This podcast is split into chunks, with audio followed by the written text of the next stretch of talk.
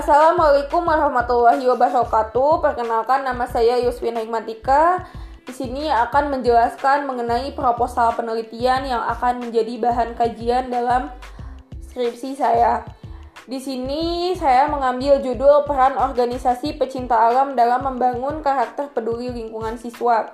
Studi deskriptif pada organisasi Perhimpunan Penempuh Rimba dan Pendaki Gunung Gideon, di mana organisasi tersebut merupakan bagian dari ekstrakurikuler siswa pecinta alam di SMA Negeri 1 Bandung yang umurnya sekarang ini sudah menginjak 40 tahun.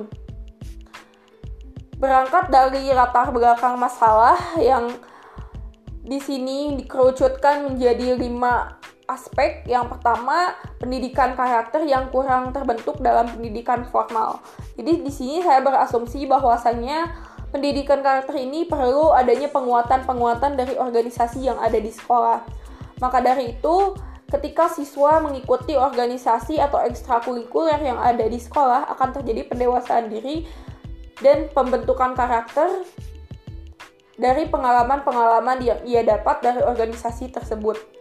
Nah, di sini saya ingin meneliti pendidikan karakter yang dibentuk melalui organisasi pecinta alam di sekolah menengah atas atau yang biasa disapa sebagai SISPALA.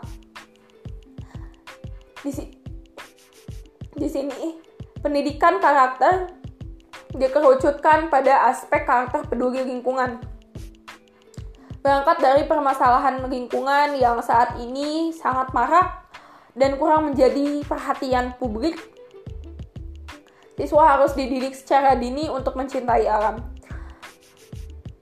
Nah, berdasarkan fakta-fakta yang saya temukan setelah studi literatur, ada beberapa fakta. Yang pertama, dikutip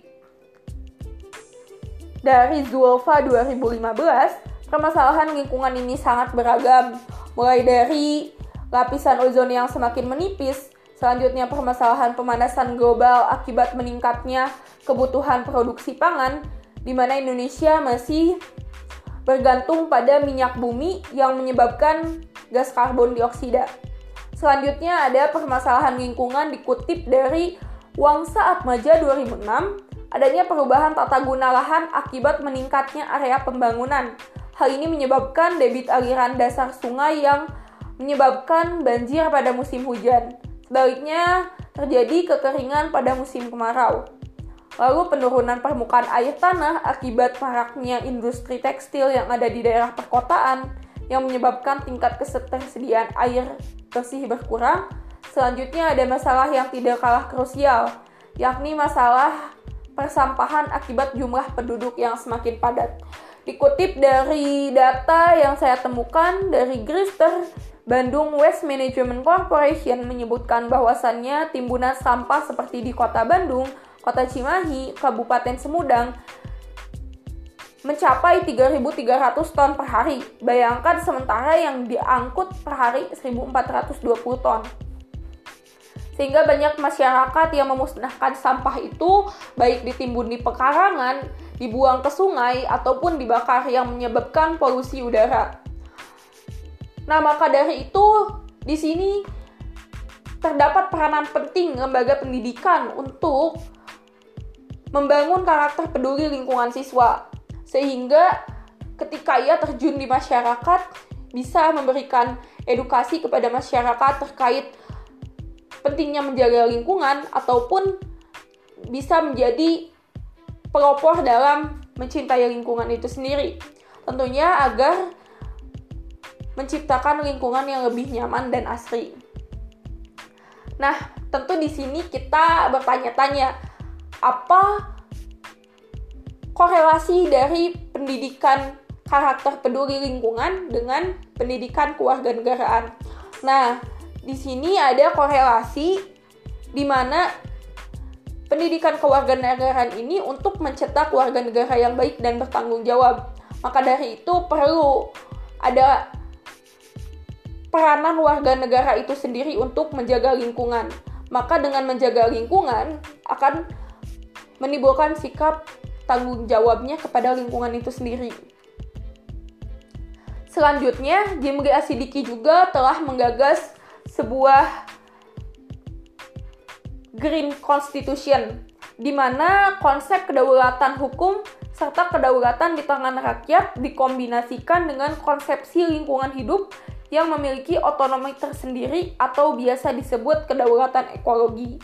Maka dari itu, Green Constitution itu juga telah dirancang dan dimasukkan ke dalam amandemen Undang-Undang Dasar Negara Republik Indonesia tahun 1945 di antaranya menjunjung tinggi hak asasi manusia atas lingkungan hidup serta mempertimbangkan konsep pembangunan berkelanjutan atau Sustainable Development Goals yang berwawasan lingkungan. Nah, maka dalam hal ini penulis ingin meneliti pendidikan karakter yang diterapkan di luar kelas khususnya dalam organisasi pecinta alam. Dikutip dari Andri 2016, terdapat beberapa sikap yang telah didapatkan setelah mengikuti organisasi pecinta alam. Di antaranya peningkatkan keimanan, disiplin, toleransi, tidak membedakan teman, jujur, bertanggung jawab, kemandirian, serta peduli lingkungan. Nah, selanjutnya ada juga dari Mitsak 2017 Upaya yang dilakukan untuk mendidik anggota pecinta alam dalam menanamkan pendidikan karakter pada diri anggota telah salah satunya dengan melakukan kegiatan yang berkaitan langsung dengan alam yang selanjutnya ditanamkan dalam kehidupan sehari-hari seperti karakter peduli lingkungan.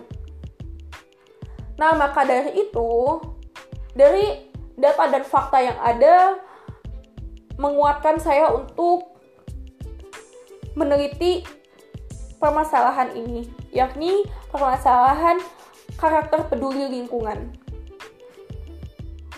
Nah, di sini saya memilih subjek penelitian saya yakni organisasi pecinta alam penempur rimba dan pendaki Gunung Gideon di SMA Negeri 1 Bandung. Selanjutnya saya memakai metode penelitian deskriptif karena saya ingin menjelaskan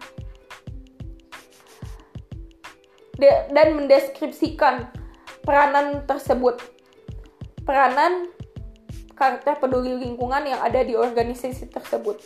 Selanjutnya pendekatan penelitian ini memakai kualitatif karena penelitian ini tidak bersifat numerik namun lebih bersifat kepada kata-kata. Nah, Teknik pengumpulan datanya yang pertama ada wawancara, ada observasi, studi dokumentasi, dan catatan lapangan. Selanjutnya ada teknik analisis data, yaitu reduksi data, penyajian data, dan penarikan kesimpulan. Nah, metodologi penelitian ini akan saya pakai untuk penunjang penelitian ini.